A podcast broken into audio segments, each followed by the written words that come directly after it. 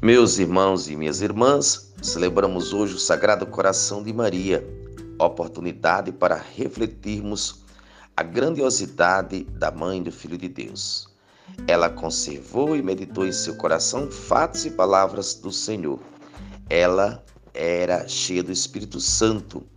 Ela era a sede da sabedoria e por isso confiava em Deus. É de se imaginar, meus prezados, que ela, na condição de mãe, ficou aflita ao deparar-se com a situação da perca do menino. No entanto, depois de três dias, o menino foi encontrado. Este fato alegrou seu coração, é, deixando-o maravilhado.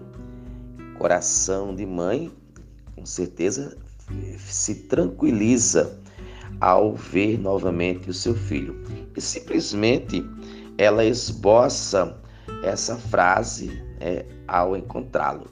Meu filho, por que você fez isso conosco?